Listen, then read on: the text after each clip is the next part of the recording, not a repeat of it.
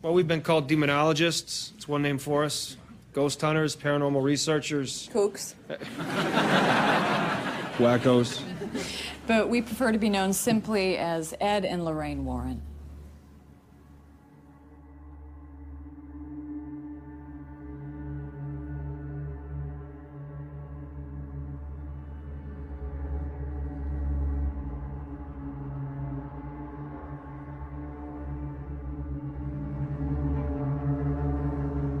Apparently, we've had it wrong all these years. They really were burning witches in Salem. Just a bunch of evil women with their evil lady parts getting guys in trouble.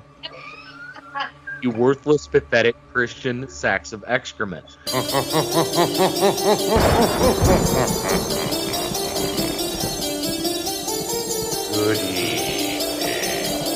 Welcome to two maddening hours of horror and fright.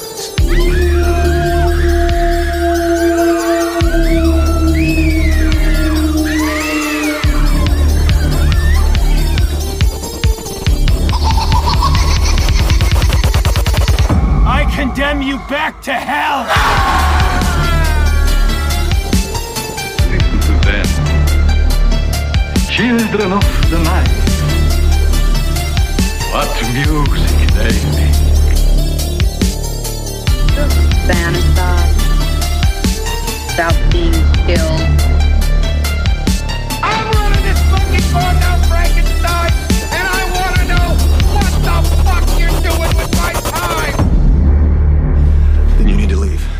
Talking about? I have to do it. The exorcism. What? I thought you said we need a priest. You're not a priest. Well, you got a better idea. He can do it. You can do it. you've gotta get out of here. I'm not leaving you! Damn it, Lorraine, I'm not doing this with you in here! God brought us together for a reason. This is it. This is it. This is it. This is it. Hi, I'm Candy, the final girl. There is something horrible happening in my house. And I'm Shaun of the Dead. She smells like rotten meat. and this is the house that screams. Tonight's topic is the James Wan directed The Conjuring from 2013. And we have Dave Gherman, Stop farting. It really stinks. uh, Nico Nice, Sometimes it's better to keep the genie in the bottle. And we also have uh, Shane who will be hopping in in just a moment. But we're going to hand this over to Nico to start us off. All right, so I actually didn't see this when it first came out in theaters. I kind of picked it up when it came out on on Blu-ray. I think it was right around the time that the um The Conjuring 2 was about to hit theaters, and all I heard about was how great this movie was. And I was with with my bitch face ex, so one night we were just like, well, fuck it. We were out shopping and we were at Best Buy and it had like you know one of those situations where it was like the last copy and we're like, okay, let, let's just fucking buy it and whatever. Um, I wasn't expecting anything because I do not like possession, supernatural, or ghost movies. Pretty much as as a whole, it's not my favorite subgenre in in horror movies. That being said, I'm a grown ass man of gonna be 42 in November, and I will tell you that this movie, this movie alone, since I was a fucking kid, scared the fucking bejesus out of me to the point, to the point. And I always tell this story. People laugh at me. I don't give a shit because I love y'all. the scene when they go into the fucking room and that fucking old dude is on top of the fucking like the, the wardrobe, okay? Shit from Rome. Literally, my body was paralyzed and every hair, even though I shaved my head, every hair on my body stood the fuck up and like my body went ice cold when that happened. I could not fucking move. I I, I, pretty much almost shit my pants during that scene alone. To the point we got done, we laid down to go to bed, and I had to take a leak really bad, and I did not want to get the fuck out of bed until it was light. That's never happened since I was a kid. This is the only movie to scare me that bad. And it's not like they reinvented the wheel. It's not like they, you know, invented something brand new here. Like James Wan masterfully, you know, you know, took took a lot of the old school like like parlor tricks, so to speak, with with you know haunted haunted house movies and kind of gave it like a like a new era, you know, a new era um, you know upgrade. Um, it's very simplistic in nature. It's nothing that you know. A, a lot of the scares are implied, even when you do see stuff. It's there's nothing that's like right in your face, and I think that's kind of where the where the sequels kind of fell flat on their face, where probably pressure from the studio, pressure from the audience, where like they you know more more and more, but you know this is why like I I prefer the first one out of all those Conjuring movies that that you know between the Annabelles and the Nuns and this is the only one that like they got right. Um, it's it's perfectly cast. Um, Vera Farmiga is fucking fantastic as Lorraine Warren, and Patrick Wilson is fucking amazing as Ed Warren. Um, even the great Lili Taylor, who we don't see as much as we should in movies. I was gonna say Like- that. I honestly Yeah. was. I think she's Yeah, so fucking underrated. She is. She's super. She's. I mean, almost. I would say her and Parker Posey are kind of like those two, like, you They know, like '90s. teen. Yeah, and I, I don't. I don't think they get enough love. Um, and I'm not. Mis- I- I'm. I'm pretty sure. I, I. I don't remember where exactly, but I know there was the reference to Saw where the puppet was somewhere in this too. I just. I just don't remember where, but I love that that they they kept that intact. Where you know, there's a Billy the Puppet something in this. in the basement. Um. Yeah. Right. Okay. There it is. Now, I, I will say, um, and since we're on record and I'm, I'm talking about it, you know, obviously James Wan cut his teeth with Saw. This is where we all we all know him from, and obviously he had a little help with his friend Leigh Whannell. And and I have to say, between the two, I I- prefer Leigh Whannell's movies more over James Wan's movies. And hear hear me out. Um, James Wan sold out now. He did. Aquaman on it, and I know we don't talk about whatever. Because Oh, listen, and I'm, I'm, but listen, I'm, I'm gonna say it now. You right now. I'm gonna, I'm gonna say it now because there's nobody to fight me on this one right now. But Aquaman is a gigantic fucking piece of shit.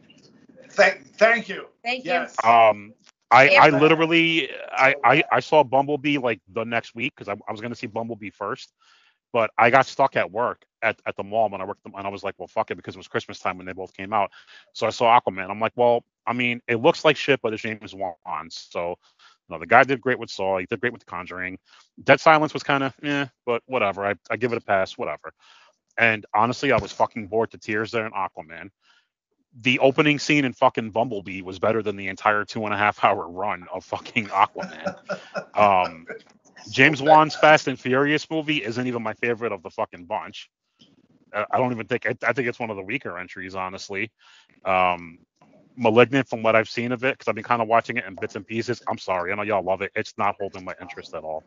I'm, Um, I'm not into it Let at all. You say that. Well, if you listen to, you know, our when our malignant episode happened, it's basically just Rob in that show. like the rest of us couldn't get a fucking word in. I I um I'm gonna say it now. I liked it better when it was called Basket Case. Yeah. right.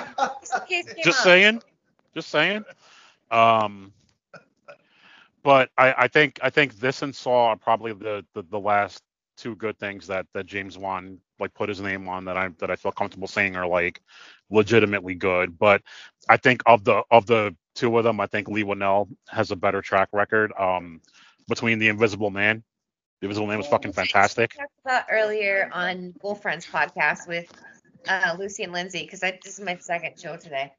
And and the severely severely underrated upgrade movie. I don't know if you guys have ever seen it. Like it's so underrated. I i promise you that that's better than fucking malignant and that's better than anything that james wan has been putting out recently. Um but but that being said um this movie's fucking fantastic. Um i i really really enjoyed it. I i I, I've seen the sequels, but this is the one. I, I don't I don't I haven't really visited it too often just because I still get like that that that that fear effect. It still has that that grip on me. It's that good of a movie that you know it still works. You know I don't I don't need everything up front like how like I said with the sequels. Although really funny story, I shut the bar down at Monster Mania one year with the Nun with Bonnie Aarons. It was it was me her. She was in Jacob's um, wife, actually. I was just talking about her too. This is weird. really, really, I'll tell, I'll tell a quick funny story in a second about her that we we roll around. So it was me, her, it was Danny Hassel, and and Andras Jones. So for all you on Elm Street fans, you know exactly who those are. Um, those two are actually friends of mine. So we're at the bar, we're having drinks, we're at a table, and we're all shooting the shit. Um, so like I'm I'm a little tipsy, and I was just like, oh, so you know, what was the makeup process like for you know for being doing the nun? And she's like, look at me, there ain't much. It was just like airbrushing and like some contacts. she's like, it was all me otherwise. You know what I mean? Very Um, unique face. She's Yeah. I think she's gorgeous, and I She's an awesome um, person. You, yes, so that's another for me pushing you. You really need to see Jacob's wife. It's on Shudder right now, I know, I'm, and I'm and I actually plan on that. That's on my list for for October because I have and a bunch of movies to that I need to share watch. you- what you think of her look in that. Okay. I mean, I, I love Barbara Crampton like a lot, so I'm absolutely gonna watch that. Um, what else? What else? Oh, so we're all fucking hammered and we're all having a good time, and she's like, "Oh, so how long have you been doing this show?" To me, and I'm like, "Oh, I've been coming here since 2013," and she's like, "Wait, what do you mean coming here?" She's like, "Isn't this your show?" And I'm like, we all started laughing, and we're like, she's like, "What the fuck is so funny?" Exact words, "What the fuck is so funny?" And I'm like, "What do you mean? Is this my show?" And she's like, "Don't you run Monster Mania?" and I'm like, "No, no, lady, I, I don't." I'm like, I, I mean, yeah, it'd be awesome to say I, that that was mine, but no, not at all. And she's like, oh, she's like, well, who the fuck are you then, and why are you sitting here with us? Because she's blunt. And then Andras and Danny were like, oh, I we we did a show in Scranton with him like a couple of years ago, and like we we've stayed in touch over the years, and we, you know, maintained a friendship. And he's she's like, oh, okay. She's like, well, here's my number, so if you ever do anything and you want me to be a part of it, call me. She's like, she's like, since these two guys vouch for you, I'll, I'll, I'll whatever with you. Like, if if you ever want to do anything, let me know. Cool. I mean, that's a cool thing to have on the table. Yeah. Well, yeah, but I'm, I'm sure. I'm sure by now she's probably forgot by now that that he Right. we, we like I said, we, we were shit faced and you know I'm not gonna say that a little Alakazam wasn't involved at some point in the night either, but you know. So for any for any for anybody that uh watched listen to the Halloween 2018 episode, you guys should know about the Alakazam. Yeah. Yeah. Nico, So- he's, he's a friend of ours. I'm gonna take over for a second. Oh, um, we Sean and I both saw this in the theaters, and it was a date movie because we're horror nerds. I'm like, I want to see this movie. I love Lili Taylor. Um, I was not yet in love with Vera Farmiga or Patrick Wilson, not yet. Um, but that would be coming. Um, so the the thing is, we see it in the theaters, and you know we tend to be towards the back, and um, I was really digging the movie, but uh, and I hate jump scares. I fucking hate them because I feel like you're Yes. okay. So I'm. I mean, with this movie, you have to address that. I think jump scares are cheap, but we'll we'll talk about that more later. Um, so that part that Nico was talking about that scared the shit out of him. On top of, I was thinking like bureau, but it just depends on where you're from. You know, It's a shipper It's a Chifforobe, a, a bureau. I, I don't know. Chester drawers. That's That- drawers. Right, that's northern chifforobe. That that's what uh, my grandma always called it was Chester Yeah, drawers. Chester But she called it drawers. Chester drawers because Yeah, that's ER, West- Chester. Yeah. Chester. yeah drawers. Midwestern shit right there. Um, that Hoosier I try to get rid of in him. It's that shit. because I don't talk like a Hoosier. But anyway, so that part happens, and we're sitting there, you know, and it's it's fairly we're not quite even to the middle of the film yet, and this dude in front of us has this big bucket of popcorn, and he is so scared at the jump scare, he throws the bucket up in the air. I have popcorn in my fucking hair, buttery popcorn in my Oh. and, and and you guys know how I feel about shit being in my fucking hair. I, I talk about it all the time. I'm very protective of my hair. And I'm like, there is fucking popcorn in my hair. And he's like, I'm sorry. Oh my god, I'm sorry. I'm like, just shut the fuck up. like, it was kind of funny because you know I thought it would have been his and his girlfriend or wife or whoever thought it was fucking hilarious. Like, look at him. He got scared. But yeah, I did not appreciate having a large popcorn thrown all over me. So we giggled about that, but I got him back because there was a jump scare that made me like kind of shriek for a second, which I'd never done inside of a theater. Um, the part where where you know our our skeptic, the the cop guy, he's you know he sees the maid and she's like, look what she made me do and keeps saying it. And then she screams it and it just fucking came out of, I don't know, it scared me. And I was like, you know, I voice this shit right now, but well, I'm to edit that out. That was a bad scream. But anyway, I mean, I just like completely like, you know, and like so everybody could hear me and I'm like, oh, fuck. Oh no, that was so embarrassing to me. But it does say something about the film. Uh, I will restate really quickly before handing this over to Sean. I think jump scares are cheap unless you sprinkle them creatively throughout, which is much better done by Mike Flanagan in The Haunting of Hill House. Shit like that, where you expect a jump scare and you're not going to get one, or a jump scare comes and there's no buildup. That's an effective use, and it's not cheap. Um, these buildups where it gets silent, you're and you get tense um, automatically, so that what that does is manipulate you into being more scared, having a bigger reaction. And I don't like that. I don't like fucking being manipulated. And it's just you can look up the studies. There's a special tone and a setup that creates anxiety in your body. So when something happens, you overreact to it, and you remember it as being very scary. So, no, that's that's great. Well, I will I will jump in with my my quick um, intro to this film. Like Candy said, we saw this in the theater when it came out uh, in 2013, and you know we had fun with it. Um, we got to see a grown man throw popcorn uh, in her hair, which was hilarious. Um, but uh, and and so we went back to revisit this prior to recording tonight. Uh, we watched it last week, and that was the second time I saw it because I will be completely honest, this film kind of flew under the radar for me after I watched it the first time.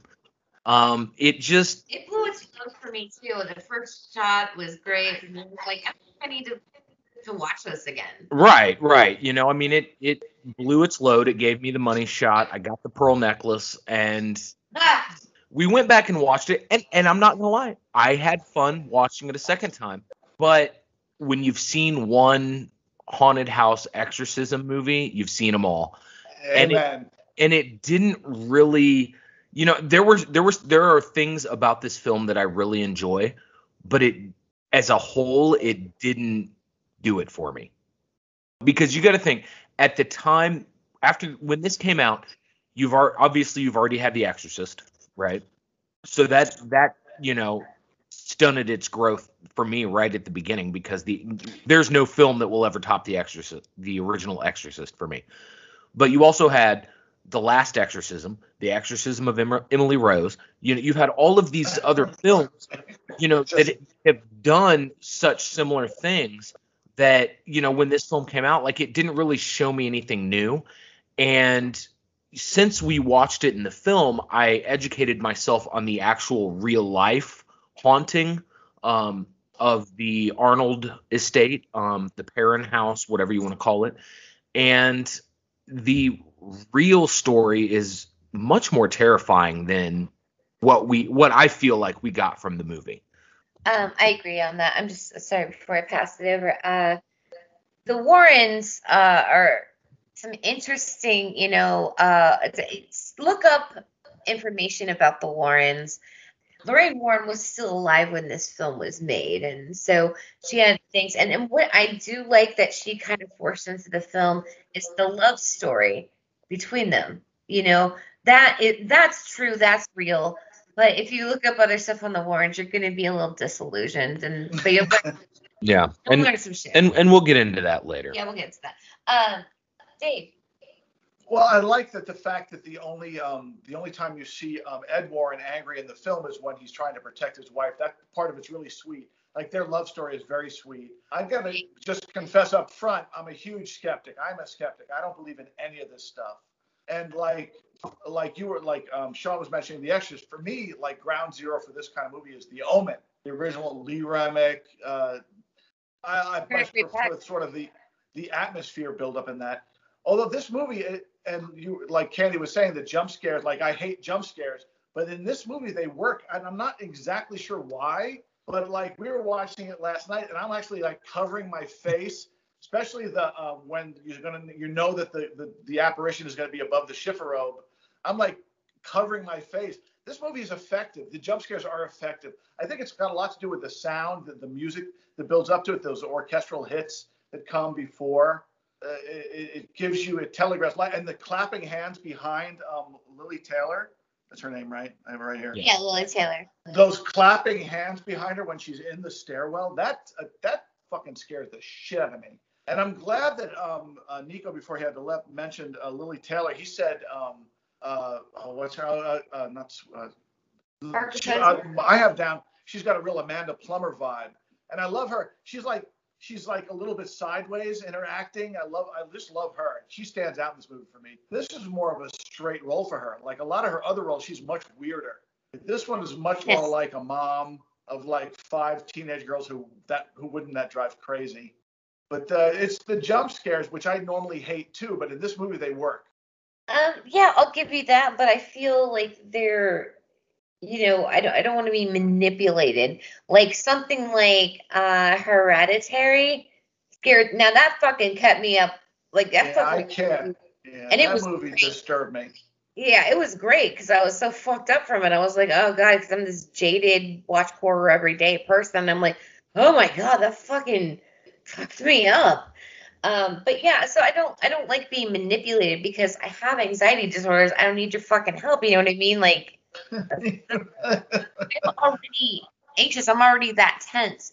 So, but the tone actually has a literal, natural um, way of interacting with your body and creating, um, you know, the anxiety feeling. So, like I said, why they're cheap and and and used like that, you know, that build up that silence, but there's that low tone that and you, you know it's and you know it's coming.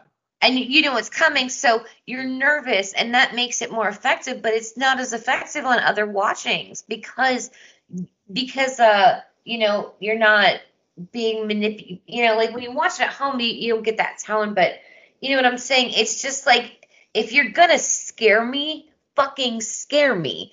Don't play tricks to scare me like I would much rather be disturbed by a film that never had a jump scare. I, I really am against jump scares. Well, I think as as, as It- there's a formula horror to it. Because we're we we are true horror like aficionados, but I think like for like people who maybe aren't so steeped in it, like they like the jump scares if they're done well. And I, Yeah, think they're well, even well if they're not done well, I mean, like Yeah. that's what ruined the It movies for me. Um, Yeah, especially the second one, right? It was all Yeah, I'm like, up, you know, but- but- jump scare. you know, it's it's there's a formula. Jump scare. It's like to hold your attention. It's the roller coaster ride, but the roller coaster is so predictable. After a while, you stop having fun with it. You know, it's Yeah, it's you like a one and done kind of thing. So if you're gonna do a film that's gonna last, you need to be straightforward. You need to be creative, and you can't trick me into being scared because you're never gonna trick me like that again. I already know. Uh, the one thing I wanted to mention too was the doll. I just like the fact that, or I, I didn't like the fact that like the actual doll in real life is just like this typical Raggedy Ann doll. I lo- in this movie, it's so over the top, like sinister. It's, it's just, it's like, like what doll, what kid would ever want that doll? Like we're supposed to, we're supposed to accept that at some point a little girl wanted this doll with the face. That's what I and the- said. I'm like, that's the- the ugliest fucking doll no one wants this. No one would seen. ever want this doll. Yeah, I would never want Like want if. I ever saw that doll on the street, I would burn it right then and there. you know, It looks middle fucked up, and but I think that's what they were going for. But I'm like, you're really dumbing down your audience here.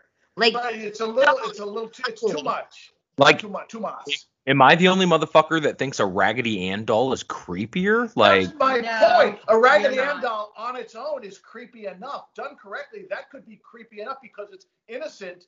it the- does look Where like this like doll little is just girl creepy. cat. Right. I don't need. I don't need to be spoon fed to creepy. I can do that myself. You know. Yeah, that's what I said. It felt like it felt like it was dumbing us down. Um, we have uh, Shane has joined us. Hi, Shane. Would you like to share um your initial impression of The Conjuring? We were just talking about our experiences when we first saw it. Okay, yeah. Um, hi, everybody. Thanks for having me. Sorry I'm late. Um, I actually seen this movie three times now, and uh, it's actually one of my favorite horror movies. I I love supernatural horror. Um, slasher horror kind of gets boring from time to time, but supernatural horror, you know, if it can make me jump and go, "What the fuck was that?" I love it. And this movie has actually made me. It's a jump scare later in the movie, but it always gets me. I'm like, okay, I'm ready. I'm ready. What the fuck? Now, which jump scare is it? Uh, it's the maid and the cop. When, That's when the one that made Yeah, me you talked shriek about in the that. theater. Um, Uh, it does, uh, it's, I- you it's coming. my first experience with this movie was actually with my ex-wife. Uh, Voodoo was doing like uh, one of its anniversaries where you can rent certain movies for like cents on the dollar. So I'm like, I've never seen The Conjuring. I've wanted to see it. I rented it, and then uh, yeah, that that's my ex-wife, and then uh, my current one. She's like, I like horror movies. Have you seen The Conjuring? No, and it terrified her. She swore off horror for about two weeks. Uh, and then the victory. Yeah, and then I um I actually have the six movie set on Blu-ray of the first two Conjuring movies, all three Annabelles, and the Nun on Blu-ray. And uh, I have Conjuring three on Blu-ray. I only have La Llorona on DVD, but I'm like, okay, it's in my opinion that was the lesser one in the franchise. But uh, you know, I enjoy this movie. It it always gets me to jump at that one jump scare. I can be like this morning. I was what finishing it up, going, okay, I'm ready. I'm ready. Shit. Right. He'll get And you. I'm like, wait, I can't yell that out because I have uh, a three year old and a five year old and a six month old, and I don't want to yell out too loud because that will disturb them and they're sleeping. I got a tip for you on that. Cuss in other languages. I cuss in Arabic when the kids were little. And I Uh, say the filthiest things in Ar- Arabic to cuss. But you know, I my daughter believed until she was about eight that uh, stupid was a bad word because I didn't want her calling anybody stupid. She thought it Mhm. was a cuss word, so she never said it. She hasn't forgiven me for that. My problem is it's like my three year old, she's special needs, she's autistic, so when she hears something, she repeats it. And I lived in Germany for four years, and I'm go, I go, ah, Scheiße, Scheiße. Oh shit. Literally, yeah. yeah, yeah, literally, she'll actually repeat things. And then there's times where like her her mom or me go, no, that's a daddy word. Don't say that. That's a daddy word. when um Nan, our oldest, was uh was three, I had her in Target on a Sunday. We're standing in line and all the lines were backed up. And there's one phrase that I say all the time, and it's Jesus fucking Christ. And I would never censor that one because I'd be like, Jesus fucking Christ. So we go to get in line, and she's like, Jesus fucking Christ, that's a long line or something like that. And I, I was like, um, and all the church people are staring at me. I'm like, oh, Way to go, mom. Jesus fucking Yeah. Christ. Mom of the year. I want to take this moment uh, to say I, I um, am simultaneously in love with Patrick Wilson and Vera Farmiga. I love their love story. I did mention that, but um, right before my surgery, when theaters had just reopened, because I had surgery in June, uh, I went to see The Devil Made Me Do It, which is technically the third film in this. But like, why do we need so many motherfucking sequels? Like, can't we just leave shit alone? Just leave shit alone. Yeah. Uh, Sit it down. reason for that is money. People want mm-hmm. money. Yeah, but but it's like it's like money that like costs it you know it's not worth the money that you're making because you've just fucked your entire franchise now. And you you fuck you got your franchise, people don't fucking respect you, and it's like waking up, you know, like oh god, what I bring home from the bar, you know, like oh shit. Yeah, we And, yeah. and and I'm talking shit about you know you know I don't really talk shit about Freddy, but um we all know the weakest in the in the series is six. Um, but I will defend that motherfucker. I'll die on that hill. But like, it's I know what it is. I know it's bad, and I know it's just like totally fucking up the entire franchise. But Yeah. Uh, I, I almost said something just to give you shit, Candy. I was like, yeah, we all know Dream Warriors is the weakest one. shit, go ahead. Oh, dude, dude. no, I was gonna say we all know number three is the weakest. I'm Oh giving you shit. I'm just giving you shit. Wow. Yeah, that's that's a that's a road you do not want to go down. Oh no, no, no! I, I just had to say it because Rob's It's- not here, and I love Rob. He's a brother. I I just had to say to channel my inner Rob there. Shane, it's been nice having you on. Um, Right. Um, Uh, Yeah, I, I will admit I haven't seen as much Freddy as I have Jason, um, but the ones I have seen were uh, one, three, and I believe six. yeah, six and, is and New Nightmare. Uh, it, from my favorites are one, three, New Nightmare. so- well, th- those are the only ones I've seen because, uh, like I said, I you live not in Germany. seen all the Freddy movies? I mean, not. I didn't know that a world existed where people haven't seen all the Freddy movies. Well, I'm serious. I really didn't know that.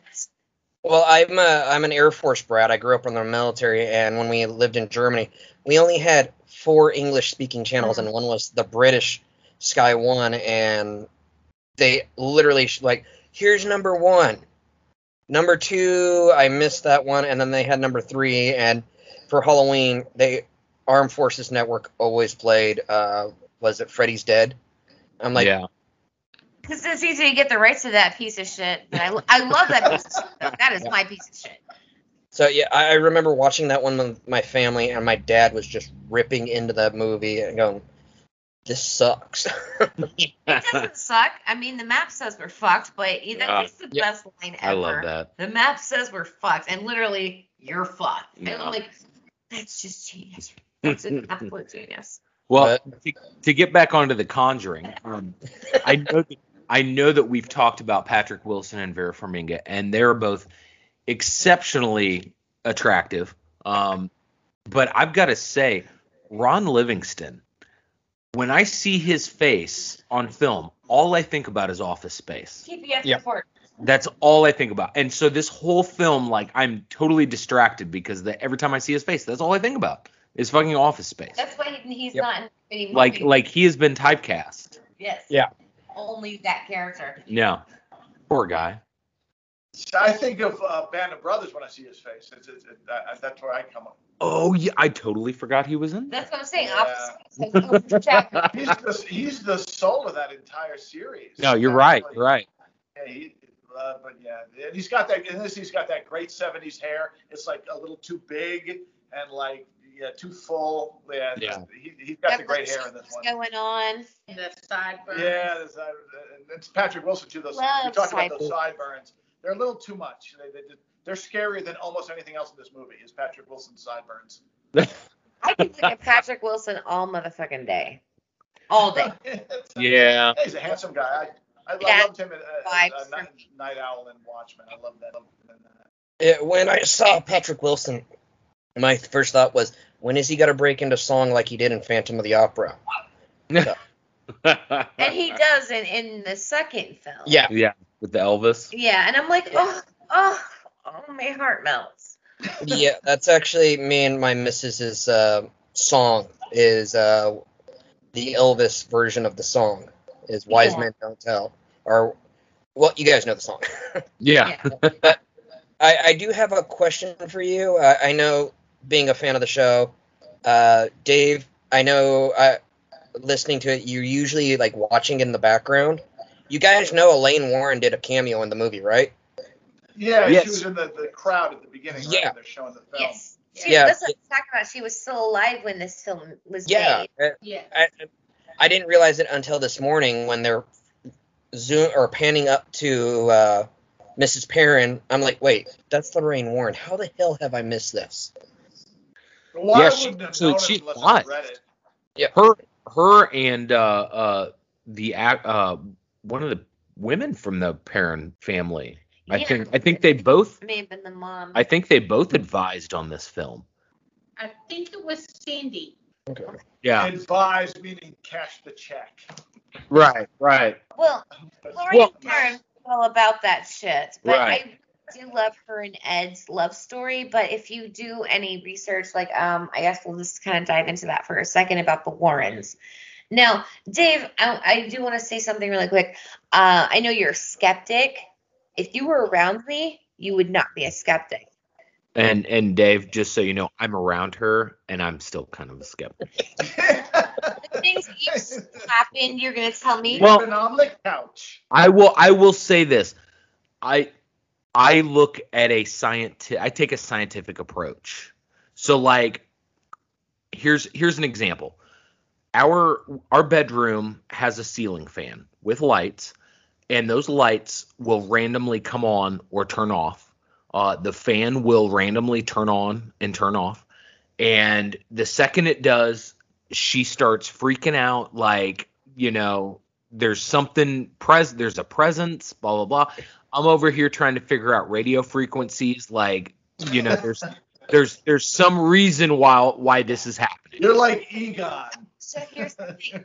Why does why does the kids' bathroom lights do it to me? Why do our bathroom lights do it to me? The lights out here, and I'm not talking about the string lights. I'm talking about the fucking garage lights. They flicker on me.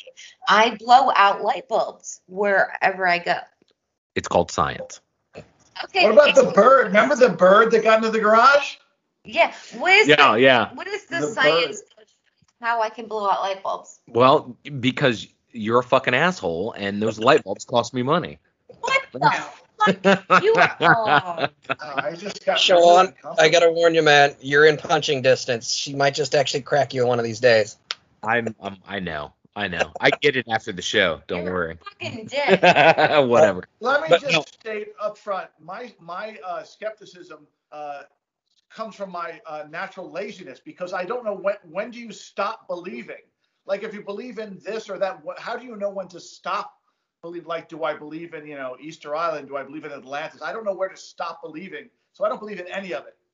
Right well and see and, and that's the the thing we're atheists. that's the thing we like believe in that. Yeah, I Like- don't believe in any of it. it is it is a it is a deep dark hole that you start to go down because when you start to believe about one thing then that means you have to start believing about another thing and the next thing the next thing you know you're in fucking qanon You're like a- fucking forums yeah, like you're, you're, you you're know, trying to figure out- with a gun, you know, right for which kids. which president drinks baby blood and Right.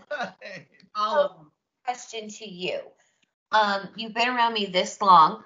You've seen some shit, and you've experienced it with me, and you're gonna tell me you're still skeptical about me? i'm i'm just that's just how i am that's how i was wired You've seen it happen. I have, and I I had an experience, and I'll I'll get to you in a second, Shane. I had an experience one time. So right around the time, and we've talked about this before in previous episodes. Right around the time that that in in the late '90s when the Blair Witch Project first came out, me and a friend of mine, we were going out in the middle of nowhere. We live in Indiana. There's plenty of country out here. And we would drive these country roads and we would play paper rock scissors when we we would get to a, like a three way stop to decide which way we would go. And this is like two, three o'clock in the morning. And we're just out driving around, fucking two liter Mountain Dew bag of chips, just fucking smoking cigarettes, driving around. And we would find these abandoned houses out in the middle of nowhere. And we would go and we would, you know, take a, a old camcorder and just, you know, a flashlight and just go explore. And we found this abandoned house out in the middle of nowhere. And we decided this was going to be our place. This was going to be our hangout. And we we literally went and we bought wood, we bought paint, we bought you know nails, everything we could think of, and we went up and we fucking started like making this like a fucking hangout, right? Because I mean it was an abandoned house, nobody ever fucking went out there. And so somebody had the bright idea, let's get a Ouija board and let's go That's never That's never a bright idea. and and we had I had an experience that night, and so we we go upstairs. There was and this place was was old and it was rotted and it was decrepit and we had to we had to buy plywood just so we could go to the into the upstairs part because the floor was practically falling apart. And we go up there and we we get this Ouija board and we light some candles and we start, you know, fucking around and we're all, you know, like, oh, you're moving it. No, you're moving it, you know, fucking, you know, whatever. Well, so we had a lantern, right? And this is middle of the night, you know, midnight, one o'clock in the morning, whatever. And the where we were hanging the lantern, there was an area of the upstairs that was shadowed, right? That that the the light wasn't reaching. And as we're doing the Ouija board, the what do they call that? What's the Planchette. the the planchette? It starts moving. And of course, we're instantly accusing each other of fucking moving it. Nobody's, you know, nobody's ad- admitting to moving it. And all of a sudden, we start hearing this fucking growl, right? And it was almost like, it was like a human making an animal growl, right? But it was coming from the area that was shadowed from the lantern, right? And it was dark.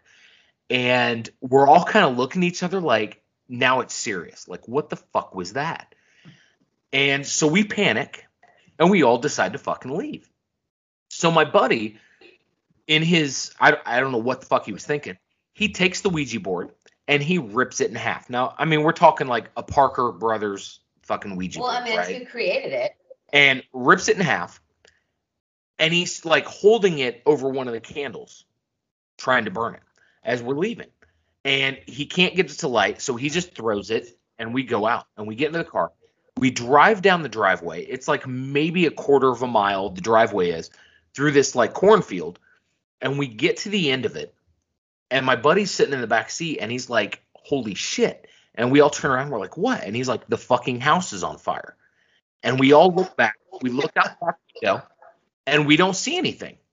And he's like, I, I, maybe I saw something. I don't know. He's like, I swear I thought I saw the house on fire. So we go back to his house, chill. We spend the night. We sleep, whatever. The next day, we go back to the house. The only thing that's left standing is the chimney. Everything else is smoldering fucking rubble. Now, that to me, that kind of freaked me out. That's probably the only experience I've ever had that was like maybe supernatural. But even still to this day, I'm like, there's a reason behind it. You know what I'm saying? Like, like he actually, in my mind, he actually lit the Ouija board on fire and he tossed it and it caught, you know, I mean, it was in a fucking old abandoned house. That wood was probably, you know, as dry as Barbara Bush's vagina. Like, I mean, wow. Not expecting that. you know what I'm saying? Like, like, so the house probably really did catch on fire because of us. We're arsonists. Um, I'm hoping the statute of limitations has expired at this point because I'm admitting to a felony. But you know, like, like it was it was a creepy experience and it was weird. But I'm like, that was like teenage me, right? All the pot and LSD I was fucking taking at that time, like, you know, This is entirely different from the conversation we fucking had about this. It Well- really is. it's because I'm talking to my guy friends. Okay. he, was, he was trying to get laid. See, okay, now believe what you want. I'm a skeptic myself. I told you I'm an atheist. Like I, I'm skeptical about fucking everything. But mediumship runs in my family and it comes through our dreams. Um, and some of us have it. And I have a very strong vibration. This is why um, I have the typical signs of I blow out light bulbs just by being nearby. And um, I'm like a magnet. I attract spirits. And everywhere I go, I thought it was just every place I lived was haunted. But um, it's me. I'm haunted. And uh, so we had a seance last uh, Halloween. That that's when the veil is the thinnest. And uh, we talked to his dad. So you can sit there and that's all fucking tough and tell me that wasn't real. No, you're right because I'm now I'm kind of getting goosebumps now that you say that. Yeah, because it was Like- real. We have I have a picture of a hand on his. There was nobody there. The children were all gone because they're older and they were doing other Halloween things with their friends. It was just us in a dark house. And I have a picture because I would just snap pictures. We got some orbs and whatever, but there's literally a hand on him, and his father was talking to him. Yeah, she's kind of right because my kind of. kind of kind of right. Um, and and you know, and the thing about my dad too is that my dad left when I was like maybe 12 or 13. I'm not trying to get deep, so don't worry. Um, but my parents divorced when I was about 12 or 13, and I didn't really talk to him a whole lot. He kind of moved off and did his own thing, whatever. That's cool. Um, but after he passed away, I got, you know, I was the next of kin, and so I had to deal with the whole, you know, funeral arrangements, this, that, and the other. And I'm I can't afford, you know, like some big funeral. I mean, I don't even really know a whole lot about this guy. So I had him cremated and had him send him send me his ashes. And his ashes have been in our house ever since.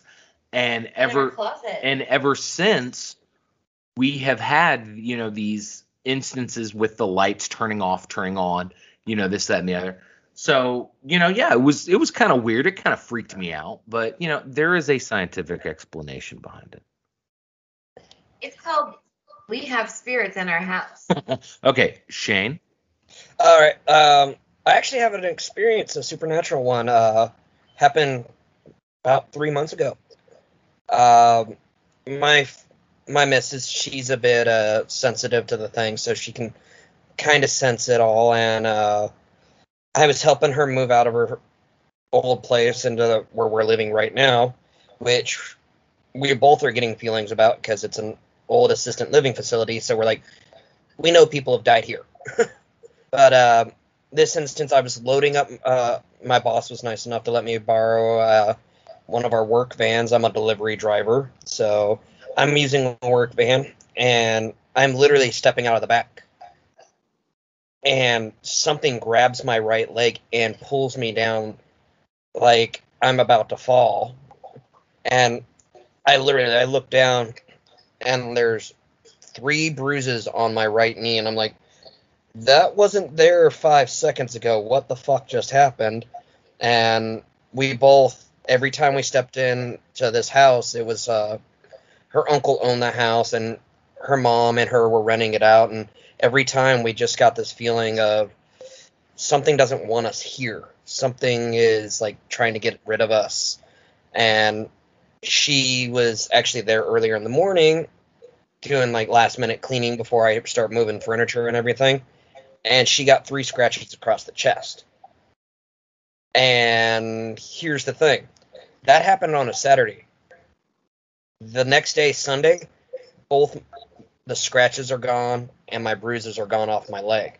And we're both like, we're never stepping foot in that fucking house again. and um, we actually we have blink security cameras in our apartment that we use as nanny cameras because mm, during the week we have three kids, but weekends we have five kids. My my older two live with my ex-wife, but uh, we use them as nanny cams last Saturday in our kids' room. Our three year old daughter is sleeping. No movement whatsoever. No fans, no windows open, nothing. Why the hell did the motion sensor camera kick on and we're looking and we're like, that's an orb that's clearly flying across slowly across the screen. And we're like, shit, there's something in there. and uh, it's like, we're like, uh, well, this isn't an old assistant living facility, and she's you and can it's like Candy, you and my mo- wife would get along perfectly. She's uh, she's actually gone. You know, I've she told me I've decided I'm not Christian. I I'll let you believe what you believe in. She's like, I'm more of a witch. She's like, Are you Wiccan or a witch? She goes, I'm a witch.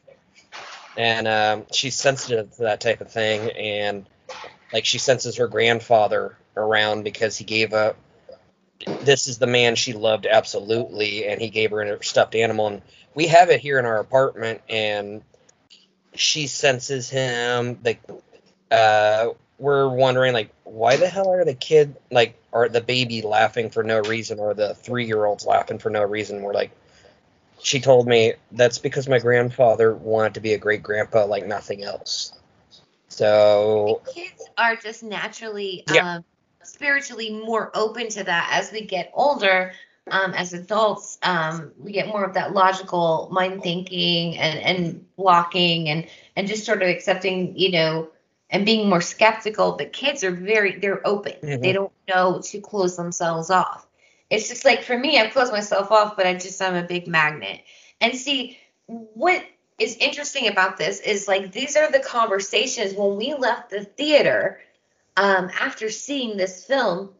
Sean and I were having these discussions. No, I mean we've known each other since we were children, but like we were telling each other like you know some of these experiences we've had, and I think it's interesting that it it does spawn like these questions. I've had um, a lot of things I can't explain happened to me in the most haunted place here in Indiana um, something wouldn't let me go further out of there. It's called the Stepp Cemetery.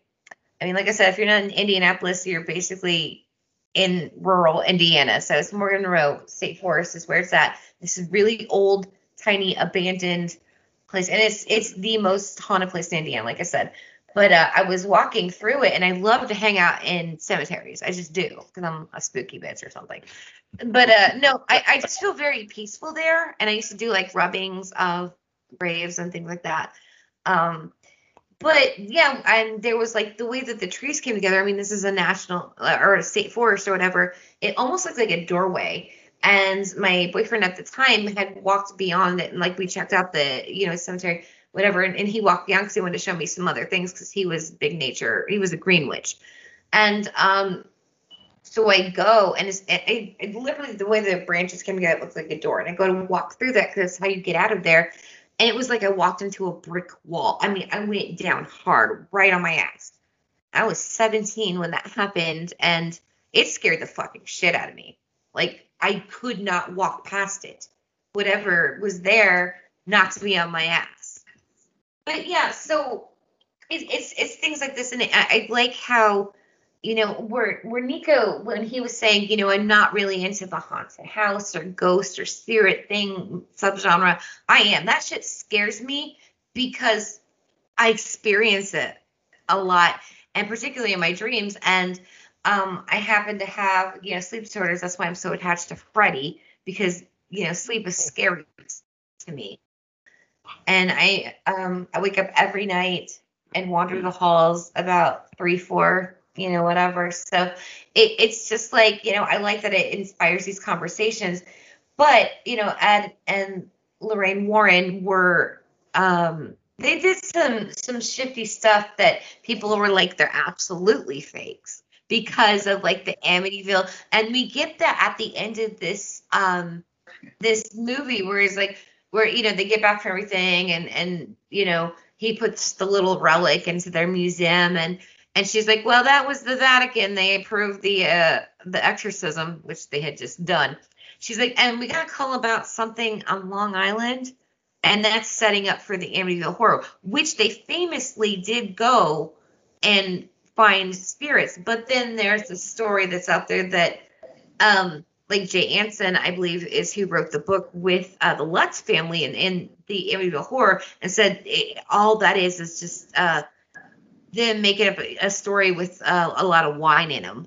You know, so it's like so if they're saying it's true and and you know and there was a back and forth between them, it's it's mostly accepted that that was a con. That was that was completely made up. But the Warrens are trying to say, no, no, no, there really is something. And there were some stories, you know, there was a murder and, and whatever, but they were just trying to, you know, they never had too much credibility. So it, what we see in this movie is a romanticized version. And I also want to bring up The Conjuring 2 uh, quickly because everybody was always like, "Oh, I love The Conjuring 2. It's so much better than the first one." I'm like, I was bored. I did not like it at all. I thought the first one is the best one, and the rest Annabelle can fucking suck my dick. I fucking hate it. Fuck that. Fuck that. That's a different movie. Different movie. I can't. But it's part of it's part of the franchise of, of No. it. Um, but you know, it, it's just that story in The Conjuring too, because we're never going to cover that. I'm just going to shoot my shot with that right now. I'm I'm the boss lady about that. We're not doing The Conjuring 2. Well, and I want to say, oh, let me finish for a bit. But what I want to say is with that was that dealt with the Enfield poltergeist. They never even made it through the doors. They actually took it upon themselves to go out They there just showed up. and showed up, and they were like, "Get the fuck out of here!" we have this this movie, The Conjuring I 2, want to that see we think is movie. great. That's the movie I want to see. Yeah, yeah. get, get the fuck out. Get the fuck out. the fuck out. you know, bloody wank. No, you know, but it's like, um, so the Enfield poltergeist, they were never involved with that, but they made this whole fucking story about it. So, you know, obviously they're really good at that. So I am skeptical about them. What I'm not skeptical about is what I've seen with my own eyes and what I've experienced, which is absolutely true. I'm a very honest person. So that's what I Yeah. have to say about that. And and real quick, I'm I am like Fox Mulder in the X Files. That little poster he has behind his office. I that says, want to believe. want to believe. When to believe. Like I really do. I want to believe. I can't believe at you know, you don't. but I- bit. I think it's humanity. You know, same with religion. We a lot of us fear death, right? And so we and so we hold on to these things that make us think that there's something after death, right? Like it's not like we just like we just blink out of existence, right? Like it's not just total blackness. Like I think about death as like when I go to sleep at night, you know that you know you go to sleep and you wake up and there's nothing in between, right? When you don't dream. Like that's for me personally that's how I feel like death's going to be like. Like you just go to sleep and bam, that's it's nothing, right? But we hold on to these these ideas of like spirits and and things like that because it's like we want to progress, we want to transcend, we want to continue on, right? I don't know. That's just my theory. But I will say, as far as the Ed and Lorraine thing, um, that was that was probably once I learned the history about this story, um, that was kind of a turnoff for this movie for me Yeah. because it was like that family like they lead you to believe in the film that like you know ed and lorraine like exorcised the demons and everything was fine and hunky-dory and they were happy in reality the Perron family actually lived in that house for 10 years and then they ended up selling the house because they couldn't fucking afford it anymore because the pipes burst and fucking they couldn't afford to fix it so they had Like to leave Amityville horror shit. They couldn't afford it anymore. Right, right. Um, and and I just wanted to let you guys know. I looked this up today. The actual house, the Arnold Estate, eight acres, 14 rooms, is on the market right now uh, for 1.2 million dollars. Do you want? to No, we can't. We can't do it. So you know they they are actually they are taking advantage of the popularity now because of these films. And It's like that meme, the white people moving, like Right. It's haunted. 18 people, big family moving in with the yeah, it boxes. was Eddie Murphy. Right. Too bad Yeah. you can't stay. But uh but they're actually renting it out uh by the day to paranormal investigators and journalists and things like that to to investigate and and even you know there have been some journalists that went and stayed there and claimed oh yes it is haunted so you know 1.2 million um if you've if you've got it and you don't want to subscribe to my OnlyFans then by all means buy the house and move in there it's Rhode Island so Yeah, but there there were some actual tragedies um in that did take place. Yeah, it does have history. It does have a history. And that's why I But say in any in any in any building that's been around for hundred years, aren't there going to be tragedies that have happened there just by just by dint of chance? Well, when we bought this house, is were you know our first house that we've ever owned. I was like, how is this house haunted? It's only like a year and a half old when we moved in. Just really bad. House haunted. it must have been built on an Indian burial ground. Listen to the okay, uh, Dave, I'm sorry. I, the I, I want. Okay, so I am a skeptic, but the uh, this is sort of my um, after school special moment. I, I, I, as a person, I need to accept that my experience is not everyone else's experience. I have never experienced anything paranormal, anything that I have ever thought has been paranormal, but uh, and then I tend to get snobby as a, as a skeptic. I think I think people like me tend to do that. We oh we're intellectual, we're you know we're skeptics. We, I, I think as as a human being, and all of us need to remember that none of us have experienced the life of another. We have never walked the same journey as the other person, and we have to be respectful of that. Whether you believe it or not, you have to accept that their experience is what they have experienced. And I think Well, I think that- you're and I very unique in knowing that about yourself because they, the rest of them will just spew bile I'm and. trying to grow as a person and remember that I have not You're all works in progress, and it's wise Yeah, you to and I think that's a good lesson for everyone. You know, whatever you think about anyone else, you know, a, a homeless person, you know, you can you can you say, oh, he should get a job. Well, you know, maybe you haven't lived his fucking life. Maybe you don't know what it's like to be him. You know, maybe you should have a little compassion. Maybe your should, default position should be compassion and acceptance. And and that is my um, my um, after school special moment. Because I think that's where we should all come down to is acceptance and, and compassion and accept the fact that I don't know what it's like to be the other guy. You know, Or you know. the more you know, I, I should, Yeah. imagination.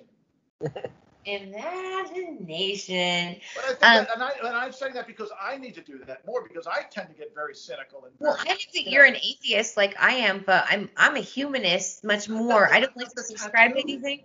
Yeah. Um, I don't like to subscribe to anything, but I am I, I'm more in the teachings of like, uh, or the beliefs of like humanists. Like, you know, we need to take care of each other and be good humans. Yeah, regardless of our our, our, our differing experiences. Like I would never I would never tell you that what you have experienced you didn't experience. Right. I don't know. But a lot of people would. So that's very um, I think that's a good lesson. We should be yeah less judgmental, more accepting. You know, Oh, I wish that for the world. That would be world peace. don't vote for Trump in 2024. Oh, sorry. You can edit that out. Yes. Sorry. Um, no, we never edit that out. We leave that shit right in. Um, uh, Shane. Well, I'm gonna just say something that I've heard on the show several times to go with what Dave said. Just be nice to each other. For all else, be nice. Yeah, that was Rob, right? Rob Yeah, always Yeah, right. it's like you know, Right. I, like I said, Rob's a brother. I love Rob. I yeah. I message Mac all the time on. Uh, we're all part of the same Action Discord, and I'm gonna. I told Rob this story when uh, I recorded an episode for one of his shows. I actually have to thank Mike Scott because yeah, uh, a great guy. I uh, I'm a Scott Adkins fan, and I just typed into uh, my Google podcast trying to see if I can find reviews, and I see the Adkins Undisputed podcast. And then I found him on Instagram, messaged him, he gave me his email. We corresponded for a little bit. He goes, "Best way to get a hold of me is on Discord," and that's what I uh, I messaged him, and then I see this little thing that Rob posted for Mortal Kombat 1995. I listened to that, and I I just loved what him and Mac were saying, and I listened to every They're episode. great guys. I actually uh, they were nice enough to let me guest on one of their episodes. I just got to shout it out. Uh, the Desperado episode, probably the best one ever. No, But, uh, I, I think I win with my uh, very interesting take on Roadhouse. Everybody comes to me like, "You were the one on the Roadhouse episode." I was like, "Oh yeah, I was." but that's like Rob then posted on the Discord the the uh, shared link for your guys' uh, Event Horizon episode, and I love that movie. And uh, We had a great time discussing it. I listened to that one, and I'm like, I want to listen to more of this. I'm like, this is the shit. And I've listened to every episode, but you know, the Jacob's wife episode because you Yeah, guys I checked that this morning. Yeah, that just uh, right up now it just dropped, and I'm like, I'm listening to this really cool audiobook. And I'm like, I want to listen to Candy's show, but I want to finish listening to Cassandra Peterson's autobiography. Right. You know, and I, I definitely will yield to uh, Elvira herself. Uh, she's the So- horror queen I'm trying to be. Like, she's an inspiration to Yeah, my, and uh, my horror hostessness. It's like doing my job. It's something that I, I listen to podcasts or audiobooks. I've actually listened to a few of the uh, from the case files of Ed and Lorraine Warren, and they actually one of them they talked about the Enfield haunting, and I'm like, that didn't happen in the goddamn movie. But I've also heard that you guys weren't actually in the building, They weren't allowed in, no. Yeah. They were allowed in. and I'm like, They, they like cold called them, but except showed up. yeah, and uh, and they were told to fuck off. Mhm. Yeah. I uh I will say that's like there was one scene in the movie that I kind of subscribe. That's when the sheriff's deputy runs up with a shotgun, blows the door off its hinges. I'm like, yeah, that's more my style of uh dealing with ghosts. I'm like the Sam and Dean Winchester style. Uh, I I actually got the supernatural tattoo on my left arm. If Oh, nice. Very nice. I've had that for nine years now. I was I just got Yeah. my first one for my 41st last year. All getting inked. yeah, it's like uh Mystery Science 3000. Good. Yes. Yeah, we, we're uh, Dave and I. That's how Dave and I met. I mean, Mhm. between our love for Romero. Yeah, his is mine's here. Um, I got my first tattoo at 41. I'll be 42 next Tuesday. Oh, well, happy birthday. 55, baby. I got my first tattoo at 55.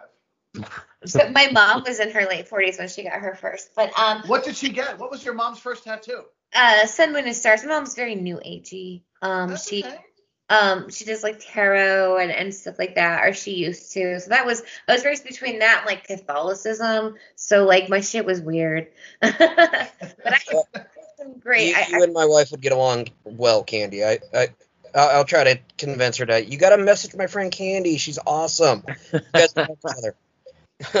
My tarot cards right now, they're Game of Thrones, and the artwork is beautiful. I I gave her the uh, Supernatural tarot card box set. Oh, nice. Yeah. So Okay, uh, so at this juncture, we are going into Sean's shitty reviews. Bada bing, bada boom. Love it. I gotta And- do Max like dun, dun, dun, dun. Yeah.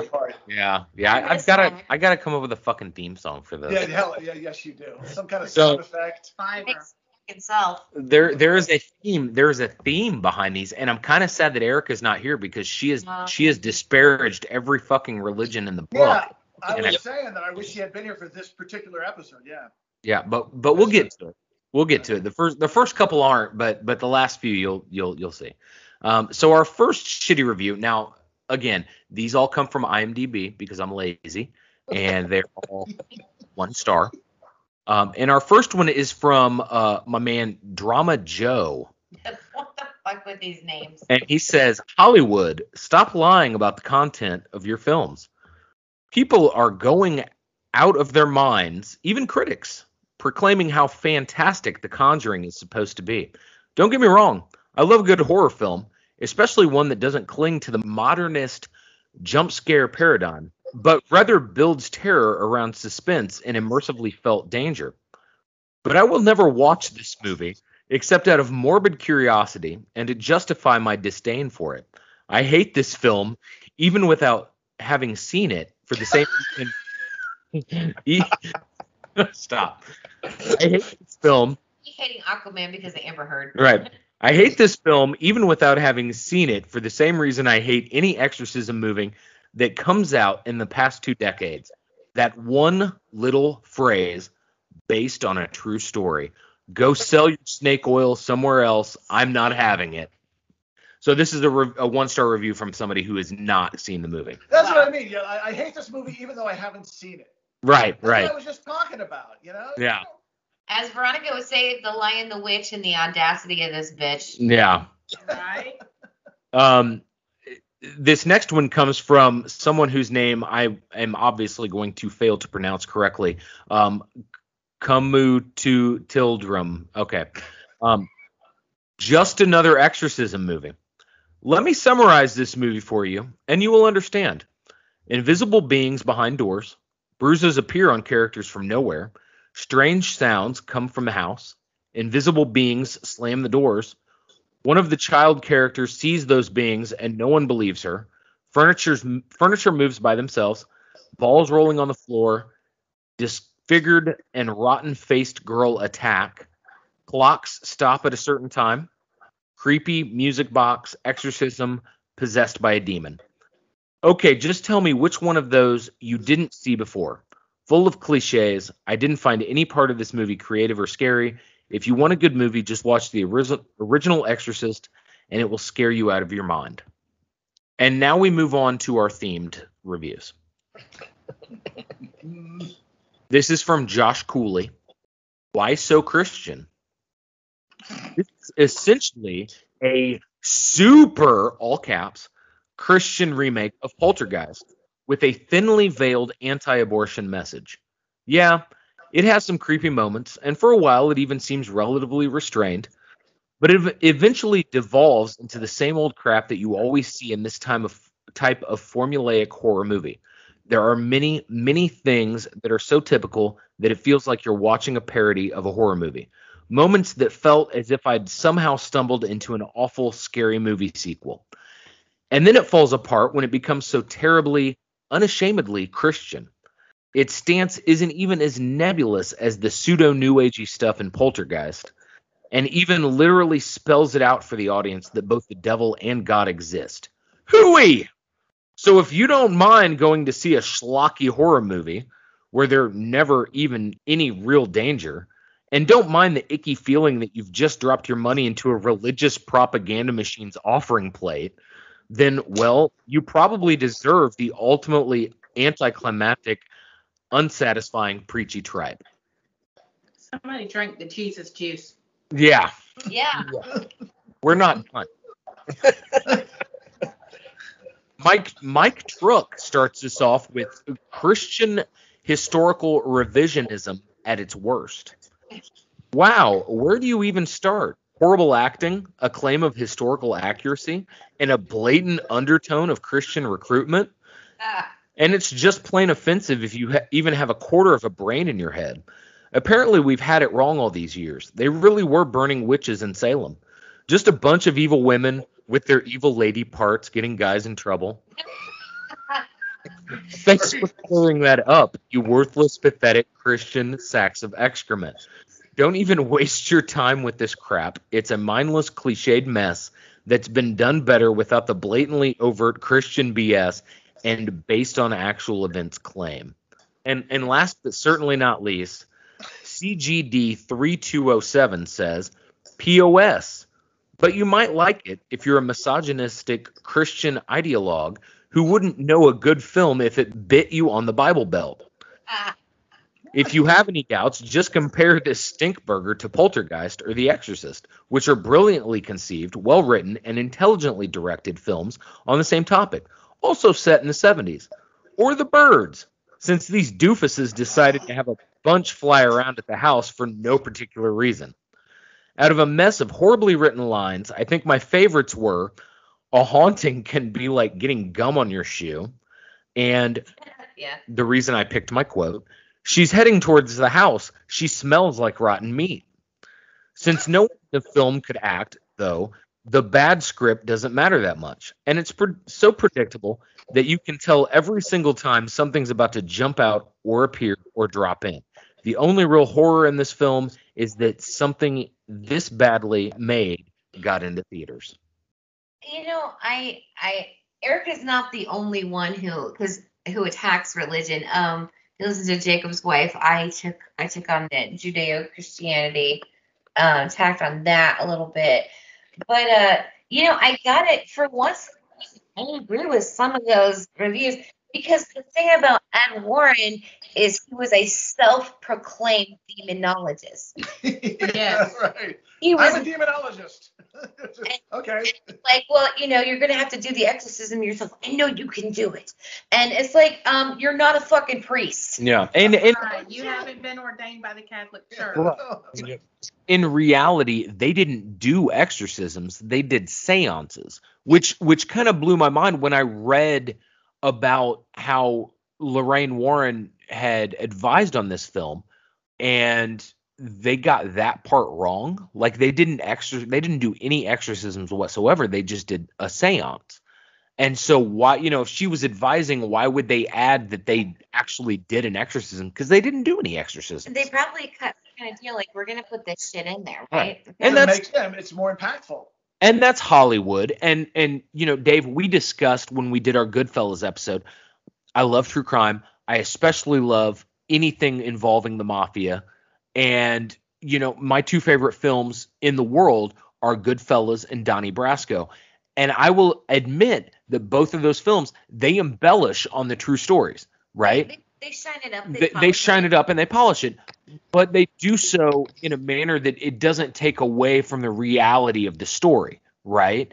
And for this one, it's like this whole thing is not like the true story. Just like in Conjuring 2, where they didn't even make it in the fucking house. But yes, but there's a whole movie with them in the house and but in in in reality with with the the Perron family like Ed and Lorraine were actually removed from the premises Yeah, they kicked them out. they couldn't even they Get couldn't the fuck out. yeah they couldn't help the situation there was no happy ending the happy like eating ending their fucking food and drinking their coffee. Get out. Yeah the happy ending happened in 1980 after 10 years when the family finally was like fuck it we can't live here anymore and they left. And you know that was that was when that story ended. You know it wasn't with a, a happy exorcism and everybody fucking moved on and this that and the other. You know so i mean Except it's, it's embellishment and it's you know it's all about money and you know. Yeah, uh Dave Okay, I, we were talking about Poltergeist, which and there's a scene in Poltergeist which I think sums up my feelings. Is remember when um, uh, JoBeth Williams is trying to show um, Craig T. Nelson the uh, kitchen thing, the chair and thing. And she says to him, try to remember back when we were young and we had an open mind. And I love that. That that is that that's sort of the soul of that movie. Try to remember back when you had an open mind. I have to remember, and I mentioned this before, that I don't know everyone else's experience. Um, so at this juncture, um, we've done Sean shitty reviews. We need to do our reviews. Will will they be shitty? I don't know. I always go first because I like to play that card. Uh, like I go first.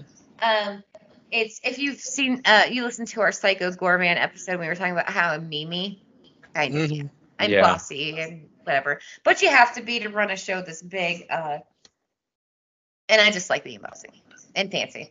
So whatever. Uh, and I'm also a snob. Uh, you have you heard that malignant.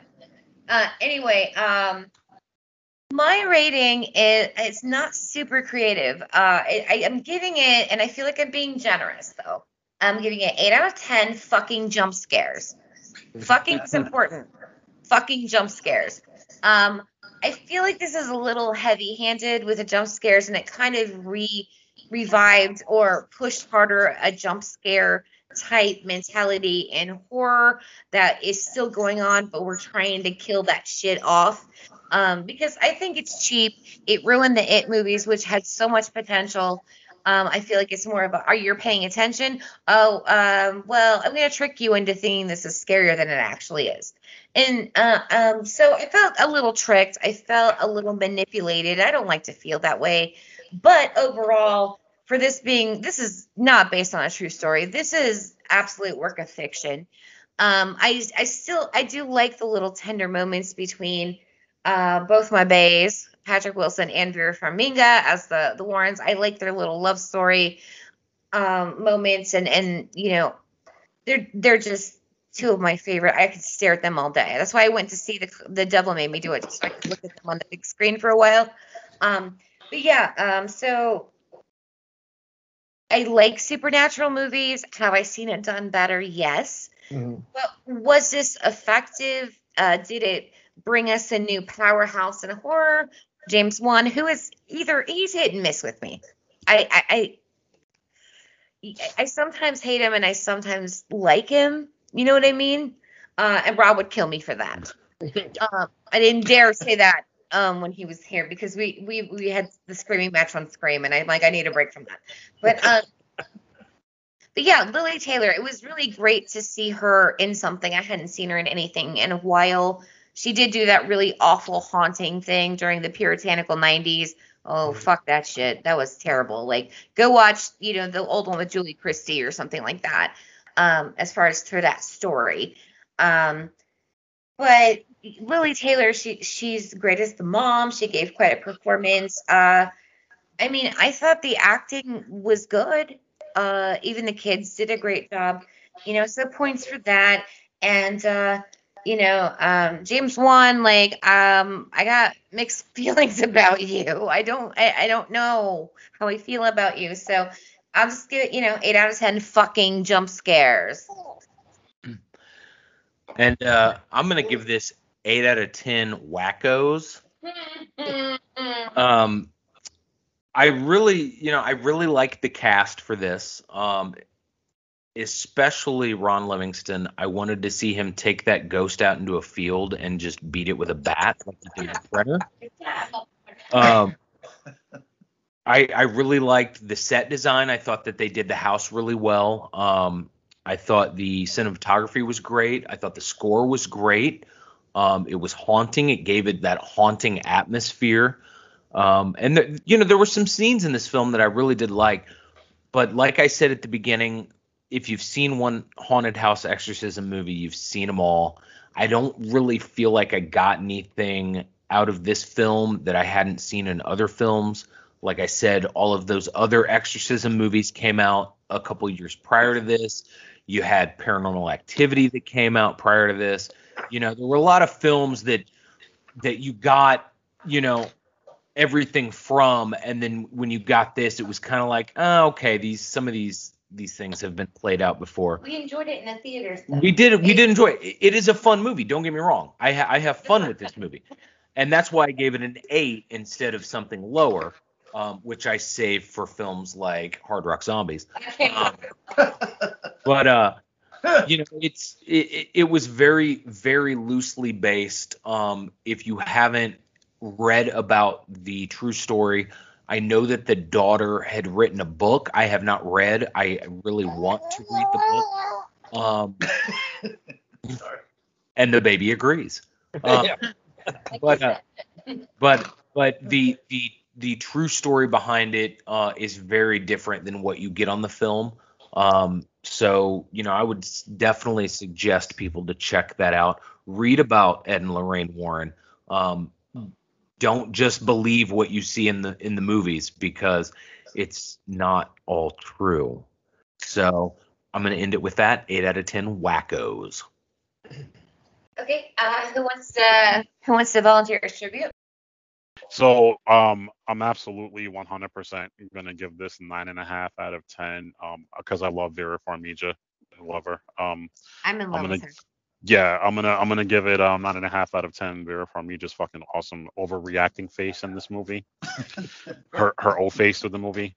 Um, this is this is pretty much as perfect as you can get to um you know it only gets docked like that half only because like I'm not a fan of like the genre, but god damn it, this is probably one of the best ones in that subgenre of you know ghosts and possession and whatnot. Um, the, the cast is firing in all cylinders. The writing is fucking top notch. The direction, cinematography, the score, everything about this works. So I 100% recommend this to the listeners if you haven't seen it yet, but absolutely watch this and prepare to get the shit scared out of you. Yeah. Okay, eight out of ten evil detecting dogs. Because we didn't even mention the dog, which is such a trope in films like the dog won't even come in the house, which you know, which should be a, a red flag right away. You know, Too bad we can't cre- stay. Right, we buy this creepy old house, and the dog won't even come in the front door. Eh, maybe we should move again. Too bad we can't stay. I- um, I, I'm such a cynic, but this movie I do enjoy it. It's got some great jump scares. I'm telling you, we were watching it yesterday, and the jump scare with the uh, the demon on top of the chifforobe, I was like covering my eyes because and I knew it was coming, but it's effective, and that's what that's what I want in a movie. I want it to be effective. I want it to scare me. Um, I don't believe any of this shit, but that's okay. It doesn't mean that. Well, it doesn't mean that I can't enjoy the film, right? It doesn't mean I have to accept that you know the Warrens were really what they claim to be because they weren't. No. But but I, this movie was great. I, I, I love the cast, great cast. Um, Lili Taylor, I, like I said earlier, I think she is uh, woefully underused. We we did. She was in the the Haunting, right? We did. We covered that way back when. Um, loved her in that. She she we should see her in more stuff.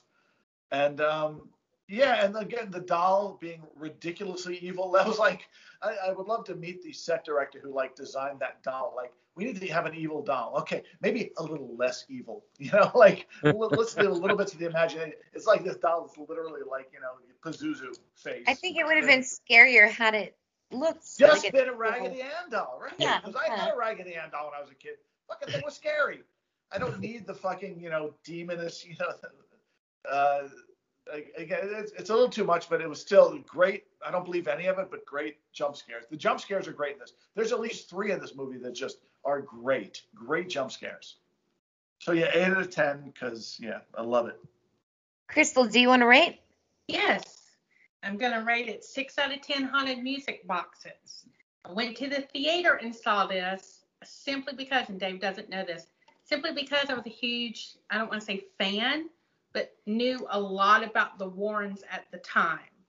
Um, and and then being from the South, raised, you know, in Southern Baptist and all that. But uh, working as a nurse, especially late nights and with hospice, uh, you see some creepy shit. I had a wheelchair one time roll up a 300 foot hallway straight to me. And my nursing assistant said, Well, what are you going to do about that? Because it went straight to the nursing station. I said, I don't know what the fuck I'm going to do about that. I don't have their medicine. And the wheelchair, I swear to God, turned around and rolled back down the hallway. I just wanted some Vicodin. I 100% believe you. I can. I see shit in my dreams. So, you know, this, you know, I, I get, but it's very over um overproduced.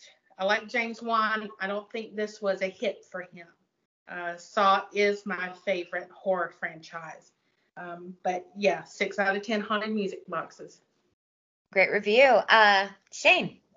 Uh, I'm gonna give it eight out of ten Lorraine Warren cameos. Uh, mainly it's I. Patrick Wilson, Vera Farmiga did a great job. Uh, their chemistry was amazing. Uh, otherwise, you know, it wouldn't have expanded three plus movies. Uh, yes, I would have liked it to be more historically accurate, like Dave said. Annabelle, let- let's get the creepiest looking fucking doll you could get. But if you've seen pictures of the real Annabelle and you're like, she's not not as creepy as the movie version. Raggedy Ann can be creepy, but you're like the historic. I like history. I have uh I've looked into this and I'm like, yeah, they the family said no, they lived with us the entire time they were there, and I that's the main reason why I'm rating it at an eight out of ten is historical accuracy. Um, good review. Um, so at this juncture, I mean, I have to say that uh, I got higher ratings than I thought it would. Like, see, I'm so split on this film. I'm split on James Wan, honestly. Yeah. I'm split on him. Like, it's hit or miss with me. He's got an interesting career. He'll do like Dead Silence and Saw and Insidious, Aquaman, this and Malignant. Like he's all over the place. But like I think what Rob said in Malignant is the man's made the company a billion dollars, so they're not gonna argue with him. Right. And uh, Like, I do what I want. and uh, there was something I think Sean asked us uh, with the Malignant episode, uh, saying what type of cut is Warner Brothers getting from HBO streaming? Technically speaking, they're getting it all because Warner Bro- Warner Time Media owns HBO. So oh. I, I actually I looked that up because I listened to the episode yesterday and I looked it up while I I was listening to it. I was like, holy shit, they own this. They're getting all of the money. We did not know that. That's Yeah. a They're doing okay. Yeah, 'cause we Yeah, so yeah, it's like they can keep doing the streaming stuff. It's like because they're like, we're making the money. Yeah. You're, pay, you're charging this much a month for streaming, and we're putting in theatrical movies, and the movies are still doing fairly decent in theaters, but the streaming numbers are high. Yeah. Yeah. And- COVID changed that permanently. I And and I think the thing with you know the Conjuring, I mean, yeah, they they hit pay dirt. I mean, they fucking they profited like crazy off this film. It did really well in the box office. And then they beat us over the fucking head with it. Right, and then they just keep it going, and you know, after a while, it's kind of like I see. I never saw the Annabelle films. I never watched the Nun. Uh, I, I will I'll warn you, the first two Annabelle films absolutely bored the shit out of me. I don't care for them. Uh, the Nun was kind of creepy. I liked how because they're all tying in with each other. The Nun's tie-in was the French Canadian uh, guy that was possessed that they show the clips for in The Conjuring. He's the guy. He's in the Nun. He right. and uh, uh, yeah, like but I like I said, Annabelle's bored the shit out of me. La Llorona, uh, you guys are probably hearing the baby laughing in the background, but Yeah, yeah. but uh, La Llorona had you know the priest from Annabelle, and that was the only thing, and I'm like, okay, some of these movies don't need to exist. You- Right. You're just you're trying to milk the the cash cow as much as you can before you run it dry. And I have to speak up for um my lady who's not here, Erica. She hates the nun so fucking much. like people absolutely shit all over that movie, and she has on this show many times. Like fuck that fucking Disgusting. movie. It's a horrible movie. Yeah, she's like, because I, I was like, well, I was gonna watch it. She's like, don't, yeah. don't. Don't. Well, if you want to be like a completionist, then I'd suggest that. But I think it's This is not interesting. because MST3K, so I don't want to be a completionist. I, I've heard other reviews, and they're like wondering why the actress from The Nun looks like the actress from The Conjuring. That's because they're sisters. They're gonna look like each other. They're just a 21 year age gap. Right. Because I actually, I originally thought they were mother and daughter, and then I found Yeah, out they're we- sisters. like with Final Girls. Yeah. When I thought that Tessa was uh, Vera's daughter. uh, That they're sisters. Yeah, it's and uh that's actually going to be one of the movies I'm going to introduce my missus to is Final Girls. That's absolutely hilarious. that was my birthday Yeah, episode last So, year. uh, that was my and- request. I, I'm just gonna do like fanboy gushing over here. It's like your guys' show is awesome. I love it. I've like you. recommendations. I introduced my kids and my family to Little Shop of Horrors, Yeah. Because I- and Yeah, my I kids. love when we do it. musicals because we sing through half the episode. But my my kids loved it, and my my missus is like, okay, she she got she was liking it. She's but she's younger than I am. It's there's an 11 year gay age gap. Gay gap? Gay- Gay gap. uh, Gay gap? Oh my goodness. age gap. Sorry, for that, there's That there's my uh, old man kicking it. slip. It's a gay gap. Hey, you know. Yeah. Forget. But uh, yeah. So she's like, "Who is that? That would be Bill Murray. Who's that? That's Steve Martin." And I had actually uh, You're gonna pay for that. I'd uh, she's like, "What do they know? What are wh- what are they famous for?" And I showed her the "What the hell is that?" clip from Saturday Night Live. Yeah. I remember that. So I'm like, I'm laughing my head off, and she's looking at me like, "You're fucking stupid." That's just so like they come up and show me TikToks. I'm like, why is this supposed to be funny? I'm like, I'll, I'll Yeah. they'll show me stuff and I'm like, what the? Why is this supposed to? They're they're dying laughing and I'm like, and I think I'm officially old now. Yeah. Yeah, that's Yeah, the way it's supposed to be, though. This. like my my kids are my oldest two they're gushing about jojo siwa and i'm like who the fuck is that? Right. um no this is somebody here here's something better here's the, and i've introduced my kids to different movies. My son i'm like here's fast and furious you'll like that. Nope he'd rather watch the cartoon show over the actual movies. I'm like what have i failed at? I'm with him. Wait till they get a little bit older. Um, you know, with the girls, it was about 12, 13. Ash was about 13 when they really, really were interested, and I could historically walk them through No. the shit. You know, I mean, I can't say anything. I was I was maybe 23, 24. Uh, Isis, my biological daughter, she was maybe two or three, and she was into the Teletubbies. Oh my fucking god, that's my And I was like, what the fuck am I subjecting my kid to? Like, I feel like I'm on LSD watching this yeah, shit. Like, Nightmare Elm Street. Like at least we know why we're scared. yeah.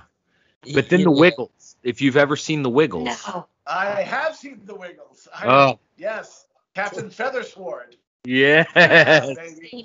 Yeah, yummy. So old.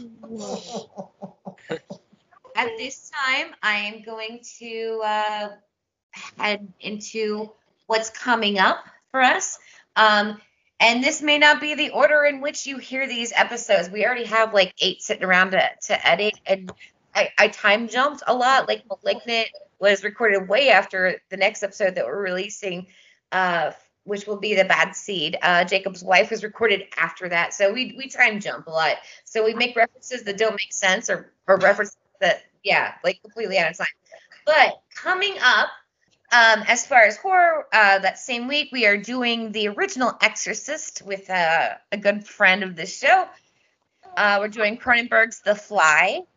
Uh, we've got Intruder, Reanimator, The Birds, The Grudge. We're doing the American version first. That will be explained during the episode. You'll hear those as we choose to release them. Uh, probably not in that order. We'll be get around to to stuff. You'll get them when I fucking give them to you. Forget about it. Oh. Ooh, baby. Oh my god, I just got wet. Yeah. so uh, at this time, I'll I'll just go ahead and, and start with plugs. Uh, I would like to shout out Ghoul Friends podcast, which is uh, friends of the show, Lucy and Lindsay. Um, they will be, of course, returning to our show. I'm sure I'll be back on Ghoul Friends. Um, we had a great uh, recording today. So yeah, check out that show. There are about five episodes out right now of that show.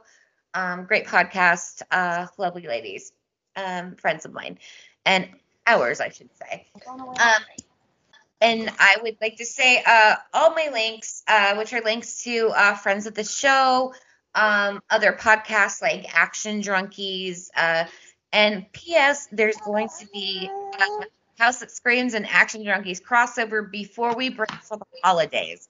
Um, for listeners, uh, we won't reveal what that is. Um, the thing is, is that I've already told you at one point if you were listening um, to past episodes, but we are doing a crossover between the two podcasts. Um, but yeah, so all of that's in my link tree, uh, which is link tr.ee slash candy the final girl. You'll find my main instagram which i mostly promo this show and any um, work i'm doing with cosmetic companies. And then including my own uh, which i was with erica who's usually on the show uh, final girl cosmetics us october is going to be huge for us. We've got the new palette coming out. Um, i'm wearing the new lipstick tonight but lip, I, lipstick doesn't want to stay on me very well because i don't have much of a mouth I just talk a lot. It seems like. Um, but yes, we've got that. We'll be in a subscription box. We will be part of some big giveaways. So uh, the brand is out there and doing its thing. And just like the House That Screams is, I'm incredibly proud of the House That Screams family. Um, you know, all the things that we've been through together. I want to shout all of you out, the ones that aren't here we miss you, the ones that are here, you know, and put in work. Uh, I love you guys for this, and thank you. And uh, that's what I've got. And I'm Shaun of the Dead. You can find me on Twitter and Instagram at Shaun of the Dead. Shout out to Mac and uh, Rob who couldn't be here tonight, and Erica who is uh, hanging out in Russia. Um, and thank you to all the fans that are listening. Okay, uh, who wants to go next? I'll go. Just uh, yeah. Thanks to all the fans who are listening. And um, it, it, sounds trite, but just be nice to each other. You know, it don't cost nothing. It don't cost nothing. Don't yeah. it's be a free, fucking, babe. Don't Yeah. be a dick. Yeah, exactly. Um, Crystal, anything that you want to shout out or say? No, just I'm jump, the jump scare queen. It can be the lamest jump scare, and I'm going to jump three feet. and the most disgusting one in the film we didn't talk about was when Bathsheba was over uh, Lili Taylor's face and puked in her mouth. Oh yeah, we It did was know. disgusting. I know. I was like, Disgusting. ugh, ugh. Uh, Yes. I gotta go brush my teeth. Yeah. Chunky. Yeah, especially right now where I'm going through this thing with uh, the morphine is making me nauseated. So I have these patches I have to wear to keep me from puking because I was puking a lot. So I do not like to puke, and I don't like to watch other people puke. And yeah, uh, the no thank- polyamine patches. Are there people who do? yes, scopolamine. Yep, exactly. Some people, you know, I wouldn't say there are people that enjoy it, but there are people with you know eating disorders who do it a lot, um, you know, or whatever, you know, just I mean, puke. people who like watching other people puke. Is that a There, thing? Or? there is There's a fetish kink for everything. baby. Exactly. There is always a fetish. Anything that you can think of, there's a fetish. Rule 34. Um, there's a porn of that, I'm sure. Um, um, Shane, um, anything to plug or you want anything? Uh, there's my uh, Twitter account, which is uh, capital L O G G A I N S underscore, ca- I believe it's capital S H A N E. Uh, there's also my Instagram, which is Shane underscore Logan's underscore, which mostly I post like nerd pictures of myself or my family or drawings that I've done by hand. Uh, it's like I'd like to shout out, you know, well, like we said, uh, Mac and Rob, love those guys, miss you. Uh, you know, I've started talking with Nico online, and you know, wish he was here too. Uh, it's like um, Mike Scott from Adkins Undisputed. I want to shout him out. And like I said, because of him, it's Big what friend of the show. yeah, it's like because of him, I've discovered, you know, Action Drunkies and House That Screams, and uh, let's see, where else can you find me? Well, you know, there's Rob's OnlyFans and hopefully Sean's OnlyFans coming soon. We're both still going strong.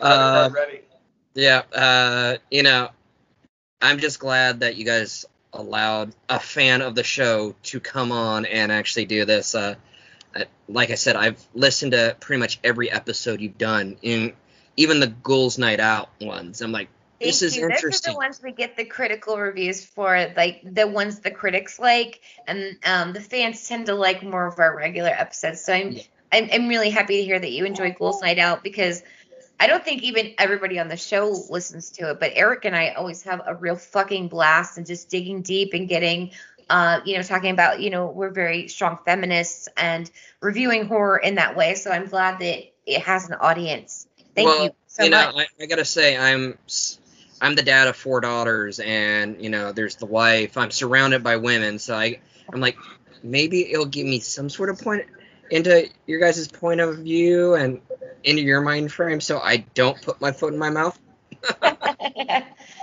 which never seems to work. well, you know, you always get back on the horse and try again. Yeah, yeah. So it's, but yeah, it's like I'm just a fan of the show and I, I love it. And uh, like there was what a couple weeks ago, you guys actually came out with three episodes in one week, and I felt spoiled.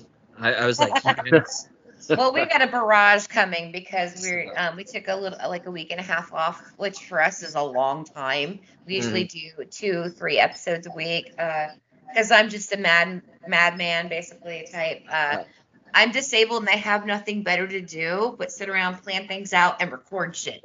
So uh, that's what we do. So Uh, we just put Another thing I, I would like to announce is I'm actually in the workings of my own podcast show. Oh, sweet. Awesome. So okay. uh, it's like I I told Rob and Mac and both of them went name it we're there and uh, Mike Scott and uh, I'm I told him the concept is like reviewing action and sci-fi movies and their subgenres and I've told you this Candy I'm like Yeah. yeah I want to talk about sci-fi horror but I'm not gonna be a prick and try to steal somebody's uh, format or guest I'm gonna go okay, Candy, would you want to be a guest on this? I'll come to you, or Sean, or Dave. You guys want to help me out with this? And I, I, I kind of want to do what like you guys do, but not as a large group. Yeah, that's the thing that um it's it would be it's really hard to copy our format because there is no format. So if you have like a bunch of drunk and or high people on your show fighting, um, then I know that that's how I know somebody's copied us. And they have like, you know, we have seven regular members um, in the cast, uh, you know, uh, in the family. Uh, of course, we have our extended family, but we always love uh, working with other people in podcasting, helping them get started. Uh, love having guests on. Um, like Mike Scott's probably been on, on our show more than any other guest. Um, yeah. yeah. So And uh, when we- I, I hear that he's done an episode, I'm like, I have to listen to that because Oh yeah, he's he's. Uh, Uh, I know him and Rob are going through some stuff with family, and you Yeah. know, I just want to shout out and give them love and say, just offer, you know, if they want anybody to talk to, they can hit me up. They have my contact info, and if I'll do the same thing for you guys. If you guys need anybody to talk to, hit me up. I'm basically everyone's mom. um, I, I am the mom of the show, so when there's a problem, it comes to mom, and you know, I, I I try to be that person for really just anybody. It could be a stranger come up, and I will mother them. Yeah, she- she's definitely that for me. Freud would love that. No, yeah, I mean, it's, I'm just like a problem solver. I'm a nurturer, and I, I it's never gonna stop for me. I want to nurture people. I want to be there and comfort them, you know. So I'm, I'm pretty easy to talk to, and um, you know, as you, as you know, Shane, when you hit me up, I immediately was like talking to you. I'm just, I love meeting new people, Mhm. and um, I appreciate uh people like you who, who love the show and and tune in all the time and just really give us some great feedback. Um, I haven't I mean, either people are incredibly kind or afraid of us, but we haven't gotten any negative feedback. It's always been like um, a big group of friends. It feels like home. I feel like I know these people. I feel like, uh, you know, I'm hanging out with them. And, um, you know, what better praise could you get than that? Like I said, the critical accolades come from Ghouls Night Out because we get very scholastic and, um, you know, throw some literature in there and feminist theory. But, uh, yeah, we, we we appreciate you being on the show. Um, it, it means a lot. We we love our guests and we love our friends of the show. Anytime you guest on the show, you are now a friend of the show. That's right. it's, uh, like I said, Candy, you and my wife would probably get along really well. Well, fantastic. I love meeting new people and making new friends. I'm a very gregarious person. So uh, I love it. Dig it. And you know. I, I'm just glad that I actually I get to meet Dave because I'm, I, I it's listening to the episodes. I'm like, okay, who am I excited to talk to? Like I told Mac and Rob, I'm excited to be on the show tonight, and they're both like, we're not gonna be on it. We're sorry, bro. I'm like, I'm still gonna have fun. And yeah, I'm sorry that uh, I came jumped in so late. Uh, it's being okay because you and Nico kind of swapped out chairs, basically. yeah, it's like being a, a delivery driver. My and being a dad, my schedule's so hectic, and I do appreciate that you guys have have accommodated my schedule to be on here. And uh, you That's know, what's great about being freeform. You really can't fuck too much up because you know you can't Well, can't you really mess guys with the didn't formula. There is no formula. you, you didn't mind me bringing on my wife and obviously the baby onto the show. so No, you we guys, were we- baby we- wanna we- pinch we- her cheeks. I've chart uh, like we when we just recorded Scream, we hauled Ash out here. Our son, um, Nan's done two episodes, no, three episodes with us. Um, Yeah. you know, our oldest daughter. So, and we're trying to get um the middle daughter to join us for an episode. So, yeah, it's like at, uh, me and the wife were like, okay, our actual marriage is gonna be a little bit down the road, probably when all the kids are in school. So she's like, you gotta think of a list of friends you want to come to the wedding. I'm like, I need to have those first. with my schedule is. So I'm like, you know what, Rob, Mac, and I'll send you guys the invites too, whenever. awesome. So yeah, I, I just gotta warn you, I wear black to weddings. I wear black at my own wedding. I wear a black dress. I Oh, have- it- Finnish tradition. yeah, I, I wear black to weddings. and I go naked, so. yeah. Oh, my gosh, yes. Rock out with the clock out. so you know that's a fun combo there. Yeah, we got Yeah. married in black black. ones, you know, all natural. That's Yeah. right. Birthday suit. and have him give the toast. Yeah. Yeah, yeah. It's like, okay, the toast is um Sean. Oh my God, it's the crazy naked man. Yeah, yeah, yeah. No, don't mind him. But this has been um, a fun conversation. Um, it was interesting hearing everyone's different experiences, um, not just with this movie, but paranormal in general, and the thoughts on that subgenre. Because um, it's been a while since we've done a, a film that's uh, more supernatural, um, or ghost-like, or a haunted house-like, or anything like that, or possession. And like I said, uh, next week we're doing the um, end-all, be-all of possession movies. The Exorcist. So um, that's a long time in coming. So I'm, I, I'm excited to talk about The Exorcist. So yay! Yeah, and Dave, watch SLC Punk because you're gonna fucking love it. You're gonna No, thank I'm ready. us. I'm ready. You're Yeah, gonna I'm thank ready. us. I mean, Dave, I, you were my audience. I'm like, Dave is gonna love this. I don't know what anybody else is gonna think, but Dave's gonna love this. It's one of our favorite films. It's one of my absolute favorite films. You will have a whole new. Y- Yeah, it's just a tour de force. So that was Right. that's my birthday episode this year, and we're gonna have fun with it. I'm excited to see his reaction. Yeah. You no you've seen it, seen it before, Crystal? Oh, absolutely. Okay, good. I mean, that was my. That, You know what part I'm talking- comeuppance. You- the- Yeah. Yeah, I'm, I want to know how Dave deals with that part. Awesome. Got Yeah. you. I know. I got you back. Nice, nice. Uh, and thanks for tagging in, Crystal. You should do it more often. Yeah. Sure, when I'm not too Only, we- drunk. Yeah, we get outnumbered by all these guys, and I'm just like, no, fe- female like power here. Awesome. Yes. Yes, and um, you're such a lovely person. Um, you know, I, I loved meeting you at Joe Bob. I just, I don't know if I ever told you that, but you, you're a That was a lot of fun. That was a lot of Yeah. fun. That was fun. That was fun. I just day drank the entire time. Yeah, we drank a And then my pasty ginger skin just fried. Yeah, she was- I kept putting on sunblock, but like it wasn't working. It's like the sun was extra hot that day or something. I was so day drunk, Yeah, it it didn't bother me until we got back home, and I was That like, was- "Fuck, I'm burnt." That's my 40th birthday. Uh, I was so just wasted on sangria. I didn't really. I was wearing. I was in a living dead dress, and you know me, I like to wear stuff cut low in the boobs. And my my tits were so sunburned. I went to change. You know, I mean, like I'm enjoying it while I got them. Hey, I'm in my 40s. You know, fuck it, why not? They still look good. So, um, but I had that dress on, and I we went to change to go to the restaurant, and I put the shirt on. I'm like, oh, my tits are on fire. Oh, I I totally sunburned my boobs. Happens to my balls all the time. well, gotta work Rock slow. out with your cock out. And on that note, um, I bid you all a good night. Um, we must hasten towards bed because I'm Look at that baby's face. cast of the day, so I'm like, my ass is whooped. All right. all right, you guys. Love you all. Love you. you. Thank you so much. Okay. You. Have a good night. Night.